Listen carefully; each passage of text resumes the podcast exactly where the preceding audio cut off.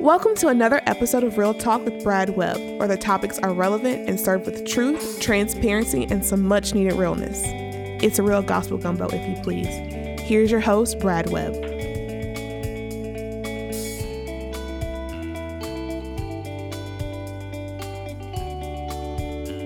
Hey guys, welcome back today for another episode of Real Talk. And we are in the middle of a conversation today, or on the beginning of a conversation, should I say, about relevancy and what does it mean to be relevant. Uh, Christy and I kind of dove into this subject last week and just how it feels like there's so many people that are searching for um, relevancy. And, and if you think about that context, it kind of when you start looking at the world, it really begins to bring things into a whole different aspect of it. So, today, what I'd like to do is just dive a little bit deeper into that conversation. I've asked Ashley Mack to join us, and uh, Ashley and I have been together now since we first connected back in 2008, 2009. Uh, 2009. And so, Ashley, just tell us a little bit about yourself, and uh, it's great to have you today on the program here. Yeah, thanks for having me. Um, Ashley, I've been working for Family of Grace uh, for seven years now. Um, I am, I wouldn't say a native of this area, but I've been here for most of my life. Um, and uh, graduated college at LSUA and then immediately started working for Family of Grace. So, happy to be here. All right. And it's great to have you today. And, and I thought about this subject because the thing that Christy and I were talking about is how it seems like so many people are searching for relevance. Matter of fact, um, there's this thing, and it's kind of her uh, um, pet peeve, and she talked a little bit about it in the first program, and it's this whole concept today now of uh, professional um, people who are making a profession out of promoting. Like like on Instagram. Matter of fact, I, I was watching the news this morning, and uh, on a commercial, um, Dr. Phil was uh, going to be interviewing someone who uh, quit their job because they wanted to be a professional influencer. Is is what it's called. Yeah. And um and that's kind of where we are. And then right after that, when when when um, CBS came back on, they was talking about what was their big thing of the day. And today marks the 50th anniversary, I think, of landing on the moon, and and Oh, how yeah. my generation, um, the aspect, you know, everybody wanted to be an astronaut or a policeman or something like that, and Mm-hmm. um, and they did an interview, and and this was this really blew me away. Uh, Gayle King's thing was well, eleven percent of kids only want to be an astronaut, and they were between ages eight and twelve. And I thought about that. And I told Christy, I said, well, that's really not uh, unbelievable because a kid that's eight, you know, we canceled our space program basically. Uh, so we've we've been hitchhiking to the moon. You know, it's just Yeah. not what it was when when I was a kid. You know, or even when you were you were a kid. Yeah, it wasn't the thing to be. Yeah. And so, uh, but the number one thing that eight, 12 year olds wanted to be was YouTube sensations. And uh, matter of fact, professional athletes had fallen to number three. Wow. That that really it really surprised me. Wow. Yeah. And so I thought, man, that ties right into today's conversation because the defin- the greatest way to understand being relevant, uh, relevancy in the word relevant is to matter. That, that's what people are looking for.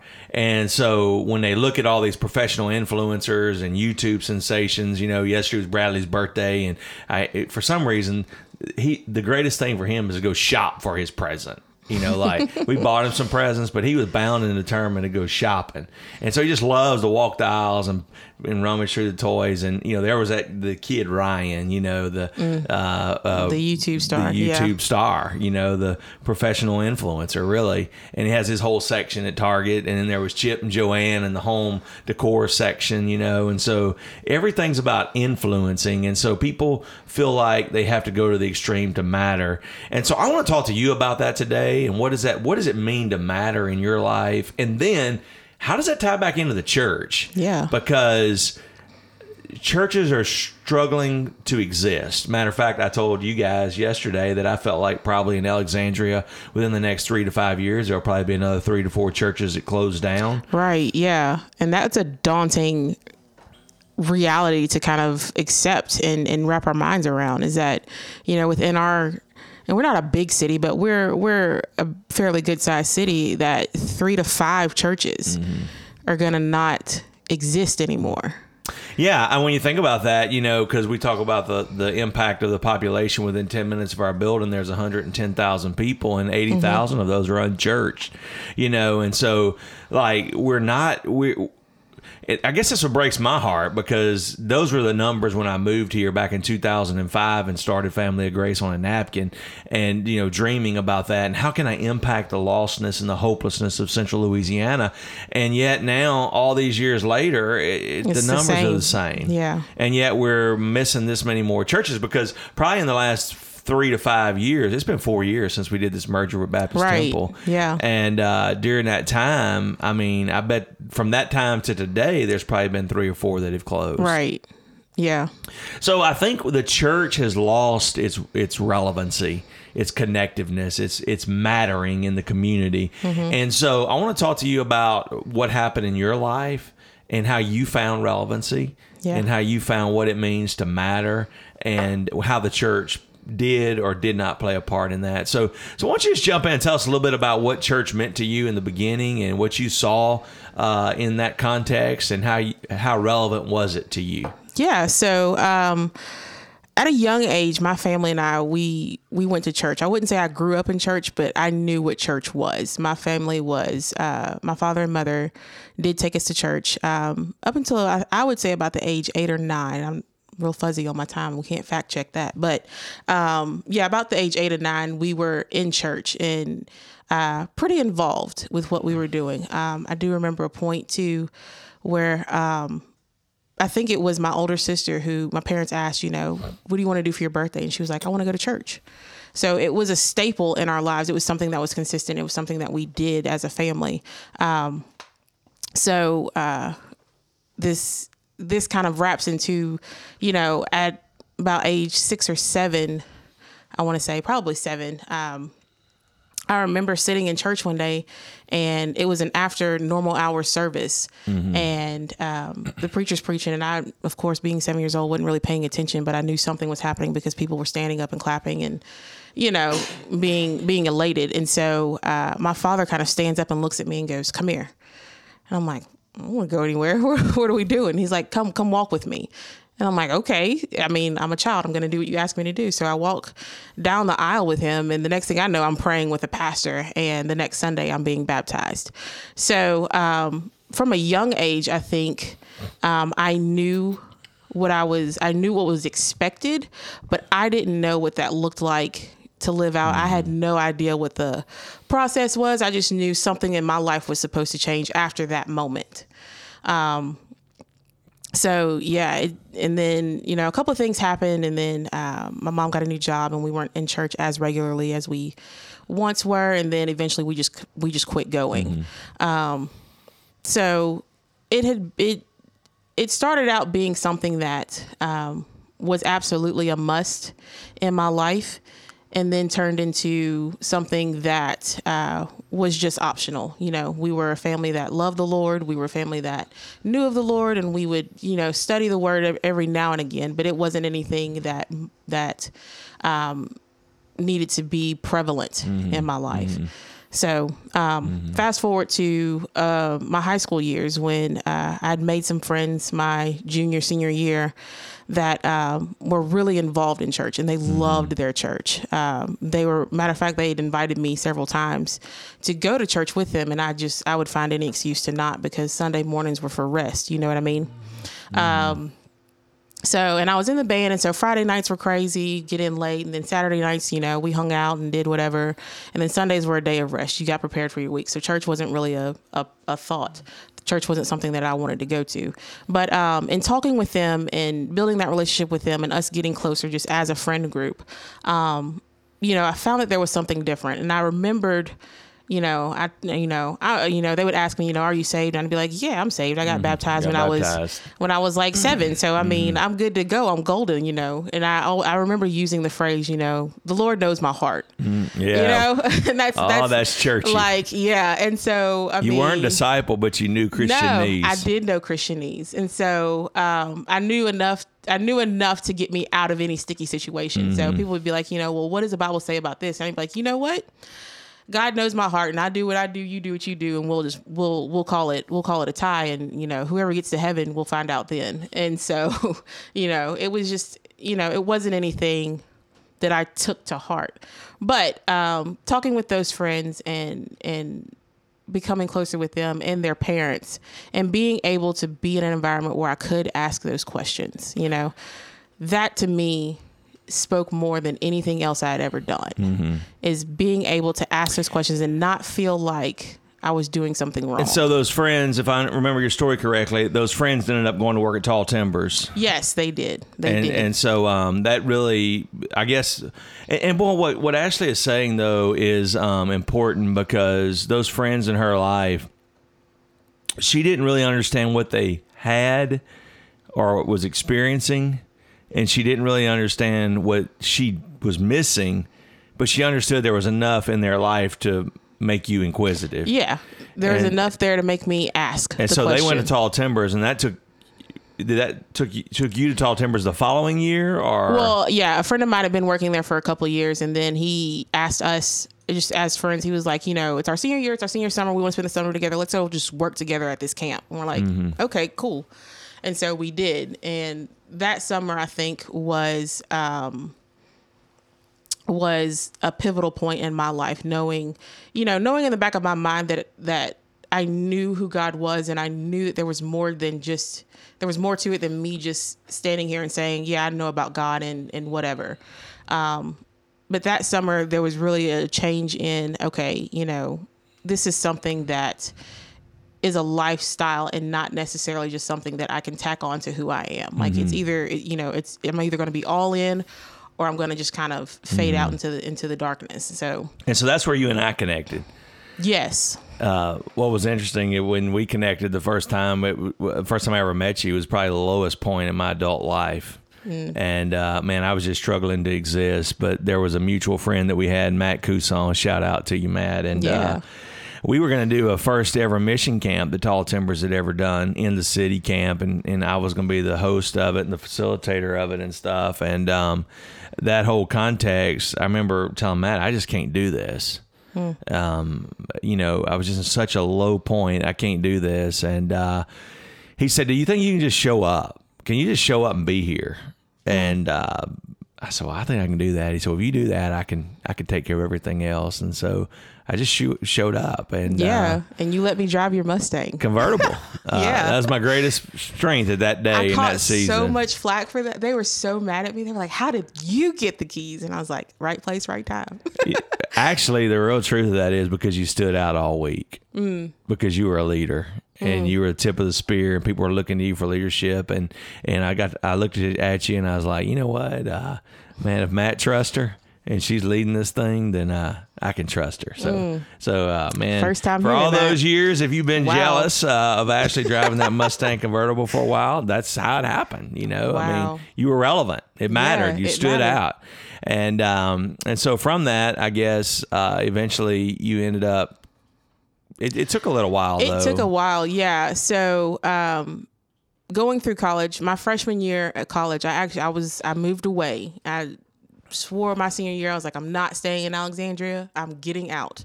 Um, so moved to Monroe to go to school, and one of my the friends, one of the friends that I worked with, we actually were roommates at at, at college, and so um, she was like, "We got to get involved in the BCM," and I was like, "Cool, what's a BCM?" and she told me, you know, it's Baptist, you know, it's a it's a Baptist collegiate ministry. They're on campus. They're here for you, for you to get help, for you to talk to them, for you to you know do whatever. And they do a lot of fun stuff. I was like, cool, let's go. I'm game for anything at this point. It's a chance to start over. It's a chance to you know kind of figure out who I am and what I'm going to do for the rest of my life. So I'm involved in everything. Um, so we get there, and I mean, it's an eye opening experience because going back to what I knew of church from when I was growing up and seeing what the BCM was and seeing how um, there's a whole massive conglomerate of people from different walks of life walking into that building knowing who God is and knowing, you know, what he's done for them and them being confident in that was eye opening for me. I had never seen anything like that. You mm-hmm. know, for it, from from my past, you know, church has always just been this thing that you do so that you don't go to hell. You know, it mm-hmm. was your it was your safety ticket. It's your it's your life vest. It's just something that you claim because you don't want to go to hell. It wasn't anything that you lived out. It wasn't anything that was um, applicable to your life.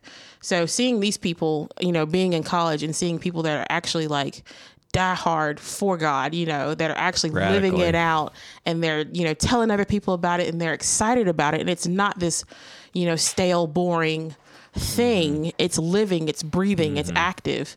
Um, that opened my eyes up to who God truly was and how he wanted to move in my life. So yeah, shouts out to ULMBCM Todd Strain. All right, there you go, Todd. And that is one thing the Baptists do really well is that collegiate ministry in mo- on most campuses that Yeah. it creates a safe space, and a lot of times kids are first uh, they're really coming to their understanding of what their relationship with Christ should look like. Because prior to that point, it's my relationship with Christ looked like my parents. Absolutely. and my understanding looked like my parents. And so- Absolutely. Yeah, and so I mean, what what it gave me a chance for it getting in in in that time in college, that whole time I was at ULM, gave me an opportunity to see who I wanted to be, and I think that's really what Mm-hmm. college is there for. More than just academics, you find out who I you think one are. of the things that we could just go back and touch on it a minute because you talked about the church was just saving us from hell. Mm-hmm. Um, you know, a transformational moment in my life was when I was in, in seminary or college and, and I had a class. His name was Dr. Yukovich. And uh, he is a professor and he had been a youth pastor for a while. And, and he had shared a story in there and it was a youth ministry class I was taking actually. And, um, he talked about this boy uh, that he just had such a burden for to come to know Christ. And one day, this young eighth grader approached him and said, uh, Dr. Yukovich, he said, I, I appreciate that you don't want me to go to hell. It means a lot. He said, but uh, man, you don't care anything about me. And he started sharing his story. And I really think that's where we, the church, has lost a lot of its mattering and being relevant.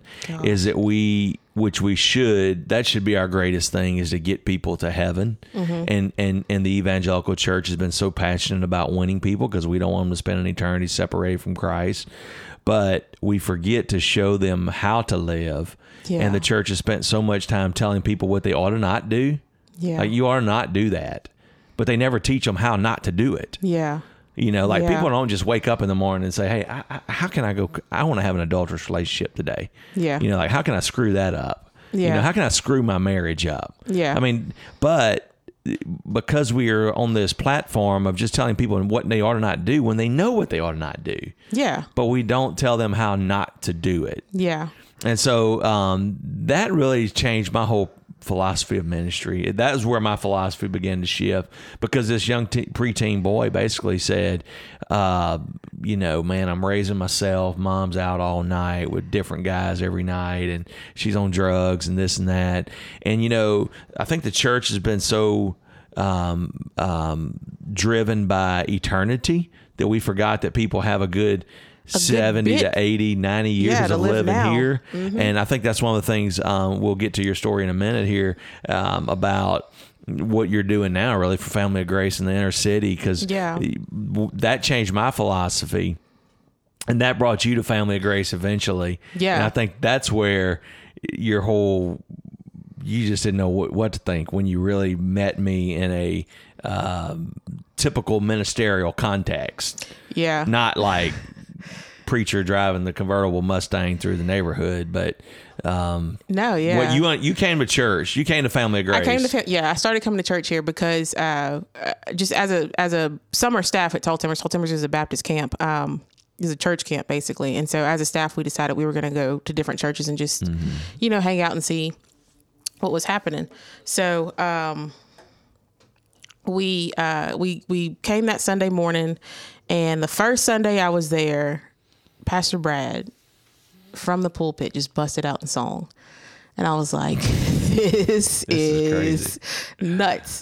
First of all, he's white and he sounds like a black man, like just through and through. And then he busted out in song. I was like, I got to come back.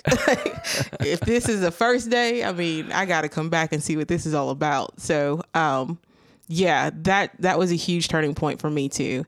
That and um, you know, you just being so tangible and so real. I think that was of my f- one of my first encounters with a pastor that seemed like he was just living everyday life. There was no facade. There was no um, yeah, I'm the pastor, but you know, I've got all these other people that mm-hmm. you that you come in contact with before you come in contact with me.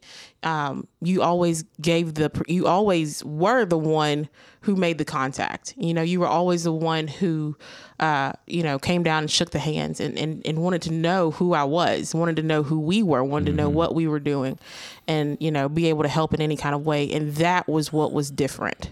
Um, every other church I had been to, even in my college career, you know, visiting the different churches and, and trying to find out, you know, where I was going to fit in, church always seemed like this big production. It always seemed like this big, um, this big sort of bubble, if you will, of just people that were living right, doing right, and nothing was wrong. Mm. And I never got to see people struggle. I always thought I had to hide my struggle, and I think that's the that's that's again where the church is missing relevancy is that people don't let people see the struggle. So would you say today that we are in a place of we have two two different dichotomies in the church world and one is um, don't let people know you're struggling. Don't let them know your child's struggling or whatever. Mm-hmm. You know, tuck it in, clean it up, come to church is yeah. one dichotomy. And the other one is, uh, well, you know, we're just people and we're just sinners saved by grace. So just live however you want to. And, you know, yeah. we don't have many expectations for you here. Yeah. And, um, that's kind of what I yeah, see. It's like this extreme, and then there's Jesus in the, in middle, the middle saying, with his arms stretched out, open wide, saying, "What in the world are y'all doing?" Yeah, I think. You know? Yeah, I think that happened. I think the salvation pendulum, with no expectation. Yeah. You know, and yeah. then and then there's there's um, you know expectation without salvation. Salvation. Yeah, and I mean, just we want lost people to live holy, but yet we want holy people to live like they're lost. Yeah, and how does that? How do you there's no guardrails in that scenario at all at, at, at, either point of that of that spectrum. And i think that is what it is because people who've swung so far to want to the side of you know tuck it all in be nice be nice be neat wear a suit wear a tie wear you know the beaver cleaver family we're you know leave it to beaver family. And um you know everything's perfect and we're we're good and there's no problems you know mm-hmm. be like us. And then you know a lot of people started seeing through that and then swinging to the whole other side of you know what it is what it is. You know, I'm just gonna live my life. We're life. all mess up. So let's do it yeah, together. so let's yeah. mess up together. Yeah. Let's let's live in sin together. And I think that's the struggle of today's church in relevancy. And the world sees that. And so mm-hmm. that's what they're attacking left, right, and sideways, you know, is you know I remember the when church doesn't know what they're doing. So just just don't even worry about them. When we started Family of Grace back in 2007, when we finally started having a public service in January, and we started going out in the neighborhoods, there wasn't but about four there's four families. So there's yeah. about 20 people in total. And um, i remember they were like so what are we going to say when we go out there? Like when we knock on a door what are we going to say? What, what's our what's our what's our line what's our line? yeah. And i said you know what our what's line should be is i'm sorry. Mm. when somebody opens on the door opens the door we should just say you know what? I'm sorry. I'm sorry that we've missed it. I'm sorry we haven't been here you know and and and how can we pray for you today we're mm-hmm. trying to make we're trying to build relationships, make it right, and I still think the church the church still has the professional Christians. Mm. You know, that's people that are are theologically trained and yeah. understand the seminary world, and we try to duplicate that through the local church. They have this mindset that there's no need to repent, and uh, in that context, it's a total different aspect of it. And um, um, man, I think the church almost needs to go back to our communities and say, "I'm sorry." Wow. You know. Wow. I, there's a lot of weight to that. Yeah. Whew. Because we want we want the city because most churches ex- expect the city to exist for them and they have this we're here we're going to rescue you mentality mm-hmm. when really what needs to happen is we just need to roll up our sleeves and get get down in the trenches where they are because we have to go back to them because yeah. you know again you know when I was a kid people want to be astronauts and firemen and policemen mm-hmm. and that kind of stuff and today they want to be YouTube sensations and are professional influencers and so yeah. like the model of Christianity in the past I believe Ashley is what's created this whole unchur- not unchurched dynamic, but underchurched. In the theological realm, to be underchurch means basically, man, I love Jesus, but this church business, I'm done It's- with yeah, it. it's for the birds, I'm yeah. done with it. I'm so not touchable. It's so shallow, um, and this and that, and and you know, um, we love you as long as you're okay and you can contribute to us and be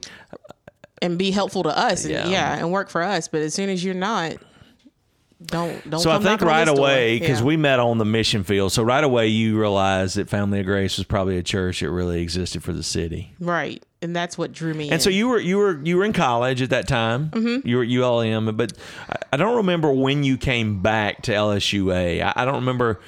Uh, I don't remember that transition, but you were in nursing because that's what you wanted to do with your life. You yeah. to be a So nurse. the actually the year I met you was the summer that I decided to come back. Um, Mm-hmm. Okay. So that was 2009. So 2009, I, you know, I was I was trying to be in nursing school at ULM, and uh, the door was just slammed shut. There was no possible way for me to get in there. So uh, the Lord had closed that door, and so I moved back home and forced open another one.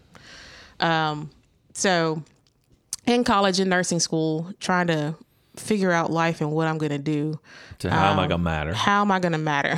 because in my mind, uh, you know, and, and I contribute that a lot to kind of just just under the the guidance of, of Family of Grace Church and uh, Matt Kusan, shout out again, who kind of helped me cycle through that thought process um, of you know I want to be a nurse. This is how I see this working out. You know, and my plan was to be a nurse, go go travel, go be a travel nurse, be an international travel nurse, go to all these different places in the world, start, you know, set up mission camps or whatever, and um, little medical camps, little medical stations, and and contribute that way. That's how I thought I was gonna, you know, impact the kingdom and matter. And then, you know, the Lord came through and just slammed that door shut too. And he was like, you know, I have I have a purpose for you. It's not what you want to do, but if you trust me, if you trust me, Say that. I can, your life will, will matter in ways you never knew, you never thought possible. So, uh, me being rebellious, having that rebellious spirit, it took me three more years And to I, and I, say I did have the privilege of a front front row seat. I had a front row seat to the Ashley Mack to show. that so- train wreck. and uh, that was you good. saw that train wreck. That Yeah. was, whew, that was rough. That was Bree, rough. Bree just said I, I tell everybody that I have front row seat. So well, you have first seen a lot of people's lives, yeah. But yeah, that train wreck happened, and uh, the the the interesting thing about that was is that as soon as it happened, as soon as that door slammed, and I was no longer able to be uh, to study to be a nurse or become a nurse, um, it wasn't even that I was sad. A weight had been lifted off. It was like the pressure had been taken off, um, and it wasn't pressure from outside. It was all pressure that I had drum up Wow. myself. You know, so but you know, walking through that with good counsel, um, with solid Christian counsel, really was what helped kind of ease that transition. Um, I was relieved when I got out, and then honestly, I think the next day, um, I don't know if it was the next day or no, it was it was when we came back from our vacation from after I graduated. I graduated college with a degree. Um, I did do that. So I was like, great, I'm out. We're good to go. And then we came back from vacation. And the, the Sunday after that, I looked, Brad looked at me and he saw, he said, uh, you know, what are you doing Monday? And I was like, nothing. I'm literally doing nothing. Um, and he was like, come to the office. I need you. I was like, great. I need to be needed. And so, um, you know, that was just another answered prayer because as soon as that door was shut, I prayed, you know, I told God, I was like, God, you know who I am. You know, you know what job I need. You know what I'm good at. Just open that door. and, and so deep down, and I didn't learn this till a, a bit later, but deep down there was an un, uh, um, an unconfessed yes. desire in your heart that Yeah. you never uttered to anybody else. Yeah. Um, I don't know why. Maybe it just didn't seem like a, a realistic aspect. But what was the one thing that you really saw yourself probably doing or wanted to maybe do, or you just wanted to dream about uh, in Central Louisiana? So the summer of 2009 was a pivotal summer for apparently both me and Brad. It was very and pivotal so for me. Uh, that summer, as I was working at Tall Timbers, um, and just you know slaving away 14 hour days and the and god spoke to me. He was just like you know this area you know needs help like with kids. And and you know your heart is to change lives at the most pivotal point. and the most pivotal point for most people um, is early is is childhood is is before they get to you know high school and, and college and all of that. So um, you know the best way for you to do that is to kind of the vision he gave me was to start some kind of resource center. I didn't mm-hmm. know what it was going to look like, but you know, he told me I called you back home. You need to come back mm-hmm. home. You need to come back where you started and you need to invest in this community. You know, So- the interesting part about that too is that I don't remember what was it was it 2009 or 2010 that that summer that we were set to go with our first summer interns Mm-hmm. and the person leading it uh, had to s- step down and so like Yeah. at the last moment uh, I call Matt Matt sent you Yeah. um, and you led those summer summer staffers that summer and um, that's where we first connected with the kids Yeah. was that summer yeah.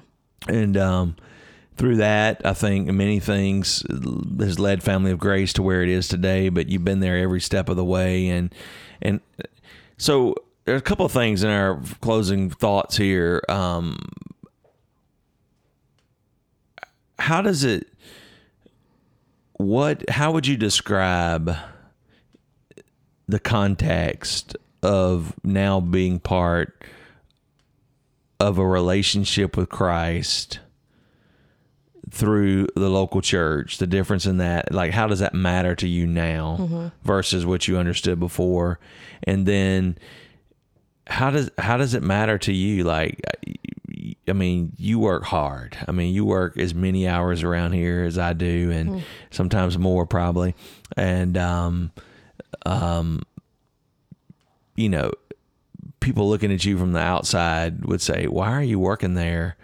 You know, why are you working so hard? Why are you doing that? And is there really a future there?" And and and the cool part is that you know God's opened so many doors for you Yeah. since that first summer that you on the last minute stepped up and started working with those kids in the city, and then how that has translated through Family of Grace to now have the mentoring ministries and the mm-hmm. nonprofit that Family of Grace is starting and and what God put in your heart, Yeah. what God put in your heart and what you're doing today is exact same thing when your desires became his desires. Mm-hmm. You know, he said he'll give you the desires of your heart. Yeah. But we got to get to that point where we have a, a fundamental relationship with with Him. That in that context, we're able to see Him. So just kind of wrap that up on those two aspects, and and how does that matter? Because you're walking in relevancy. If not, you you'd be at the, you'd be somewhere else making be. more money. Yeah. So I think from the point of what I knew about church to what to what I what I knew when I was younger to what I know now about church is that now I know um, the importance of fellowship, and I don't mean fellowship in that we just sit down and eat. I mean the the intimacy of being with people who are like minded in that their worldview is a biblical worldview, and they um, they help guide you not as you know this is what you should be doing to get a 401k but in everyday life in everything that is applicable from the bible they help you walk that out understand it and and draw meaning from it. Um, find you a good mentor you know find you somebody that you can sit down with and ask those hard questions. And then people of the church that have been the professional christians be willing to let somebody walk through and kind of meditate on those hard questions. Let them ask you know? Mm-hmm. Let them be real and let them ask those questions. That is so important. We should not be condemning people for asking why does god let bad things happen? Mm-hmm. You should be able to sit there and be open with them and say you know what? I don't understand why god lets bad things mm-hmm. happen all the time. I don't understand why there's death in this world. I, I don't understand it. But you know what i know? I know my god is faithful mm. And I know God does not cause anything to happen without Him getting glory, without there being some kind of, you know, end goal to this. Mm-hmm. And that's where trusting and never obeying ways to in. hurt. Never waste a hurt. And so, I think the important thing for us as a church to understand and know is that we may not have all of the answers, mm-hmm. but we have hope. Mm-hmm. And that's what we need to translate. That's how the church becomes relevant again. Is is telling people of the greatest hope that we know and being real. You know, just sitting down with somebody and Touchable. saying, you know, I know you're hurting or I know this doesn't make sense, but I'm going to be here with you. Ask me all of the hard questions. You know, ask me all the hard questions. Don't be afraid to question why God is who he is. And I- let's walk through that. I remember when I was going 2009 when I was going through that rough time. A, a friend of mine came and uh, it really changed my whole ministry perspective. He said, "What do you want to do?" I said, "What do you mean?" He said, "How do you want to cry? If you do, I'll cry with you." yeah. He said, "You feel like laughing?" He said, I, I, "I'll I- I'll help make you laugh. I'll figure out a way to make you laugh." You know, you want to sit here in silence? He said, "I'll sit here in silence with you." And that so grabbed me Yeah. because at that moment I realized this person loves me. He loves me, mm-hmm. not just because I'm. He wants me to spend eternity with Jesus, but he wants to walk with me through this whole aspect, Yeah. which is what Jesus called us to do. Because in Second Corinthians five, he says, "And now then, you are an ambassador, which is my representative." And that person was such a representative of Christ in my life. And I, man,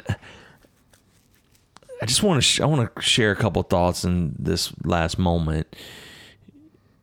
Maybe you're one of those people that's given up on church but not on God.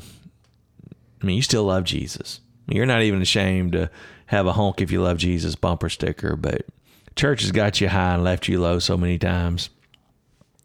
Um, you're just giving up on it and you're living in a cave of isolation, loving Jesus, watching preachers on TV, listening to podcasts like this one. But that's great. I'm not telling you you're sinning. But Jesus did not transform your life to leave you in isolation because he wants you to matter. There you go. And when you are living in a cave of isolation, surrounded by people everywhere, you can't matter. So find a ministry that you can identify and become the hands and feet of Jesus. Um, find somebody like Ashley.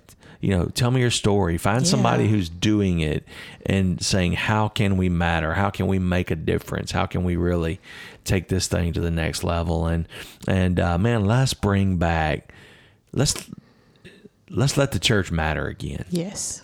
Because if the church is relevant, we won't be having the conversation. What do we do with all these buildings now? Hmm. Ooh. Because they're gonna matter to people. Yeah. Last thought. You've heard me talk about this a lot. That we're since the first time since the early 1960s, the mortality rate in our nation is on decline because so many people are taking their own lives that hmm. it is shrinking the life expectancy of the people of the United States of America. And um, there's two reasons I believe that people really take their lives. One is because they feel like they're in a hopeless situation and there's no way out of it. I, I read, um, uh, I was listening to an interview of a farmer, and they were asking him about the president's um, tariffs, and because it's really affecting the farmers negatively. And and this guy's like, and they were trying to get him to say, "Well, you hate the tariffs," and he's like, "Look, it's terrible right now." He said, farmers have been having 1980 uh, pricing on their commodities for the last eight to 10 years. And he said, as a result of that, the the suicide rate is on such a rise among Oh, farmers Gosh. Yeah. because they're looking at this family property and this family business has been passed down for generation to generation and they're the ones losing it. Yeah. and now they're there's no way out so they're taking their own life. And the guy ended up saying look short-term pain if it gets us out of something that's been around for 10 years it's worth it. Um, i digress there. But when a person finds himself in a hopeless situation Um, that's why the suicides on the rise are vets. Yeah. Because they just feel like I'm gonna be broken the rest of my life and I'll never be whole again. So it's really not worth living. When it's a hopeless, endless, end, uh, there's no way out. People take their life. Second reason I believe people take their life is because they lose relevancy, and then they feel like their life doesn't matter. Matter. Wow. So why is it worth living if my life doesn't matter? And so both of those are two different interstates. You know, one is losing everything, and so he's so embarrassed he doesn't feel like living, and it's a hopelessness. The other one may have everything, but they're surrounded in million dollar homes, uh, driving Bentleys and everything else, but they're saying, How do I even matter? Yeah. You know, and it's not just the homeless person under the Jackson Street Bridge or something that's struggling with this. Yeah. I mean, it is people who are so wealthy, but their life doesn't matter. Because when you get, you think if I get all this, life's going to be okay. Mm-hmm. And, and, and I'll matter when I have everything that says I'm successful. You're right. Man, what drives me crazy is what happens when this new generation is no longer able to be a professional influencer. Or what happens when they don't make it big on their YouTube sensation. Yeah. I mean, they are living in a virtual world and they're looking at people as their icons and they're saying, that's who I want to be. But deep down inside, I mean, those people, those people are struggling with relevancy. And so, Ashley, man, I want to thank you for diving deep and telling us your story. And Man, it was and, good. And just, it is so great to watch you matter. When I watch you work with uh, the kids, you know, matter of fact, Ashley came in my office yesterday and said, I asked her about a meeting, and she said, "Well, we got to start younger. Yeah. You know, we're starting with kindergarten. We're starting correct? with yeah. We start our stuff with kindergarten. our mentoring our ministry, mentoring stuff. Yeah. and um, and she's like, "We got to start gotta younger." start I'm like, "Pre-K," and she's like, "Nope, younger." pre-K, yeah. I'm like, "Wait a minute, these kids are still in diapers." Yeah. I mean, from a young age, we but here's the reason you said that, because that's where mom and dad starts. Mm-hmm. But now with the absence of mom and dad, Yeah. there's nobody to start young. Mm-hmm. And so maybe you're out there and you're wondering, man, how does it matter? Look, you don't have to be a pastor to be relevant. You you may be a banker, you may be a baker, you may be whatever.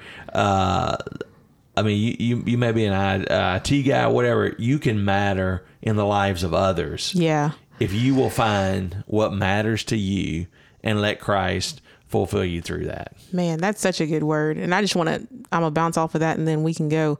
Um, you know, it's it's not just it's not just the the job of the your church staff or your church pastoral staff to mm. reach the community. You you you are the reason why we can reach those people. You know, you being in your workplace, you you know, going to where you have fun and and and you know, chill and hang out and where your your friends are. You know, that's what matters. You matter in those places helps the church become relevant too. So, wherever you're planted, bloom. Amen. Ashley, thank you so much for, Thanks uh, for spending me. time with us today. And uh, I did.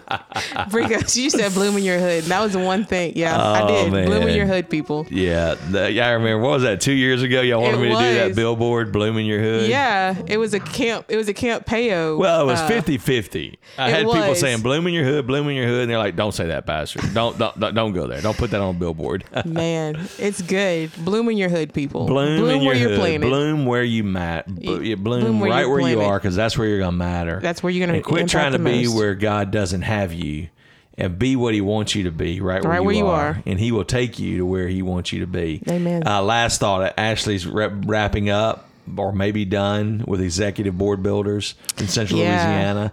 Uh, if you don't believe me, God will take you where He wants you to be. Ashley's secret desire, she never confessed, was that I could have some kind of nonprofit, basically. Basically, and yeah. uh, and then so you ran across a radical guy like me, and now we've started a separate nonprofit.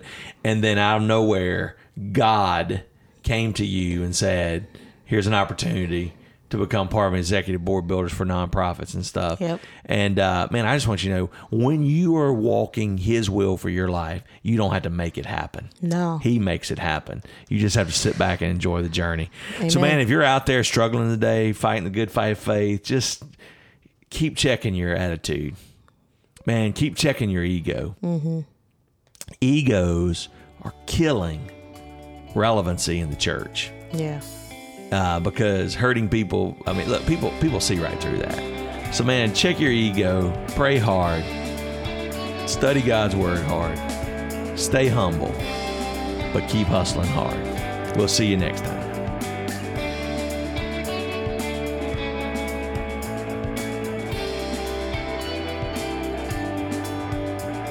Thank you so much for joining us for this episode. We hope you enjoyed and it blessed you. If you would like to keep up with Pastor Brad, you can follow him at facebook.com at Pastor Brad Webb FOG. We'll see you later.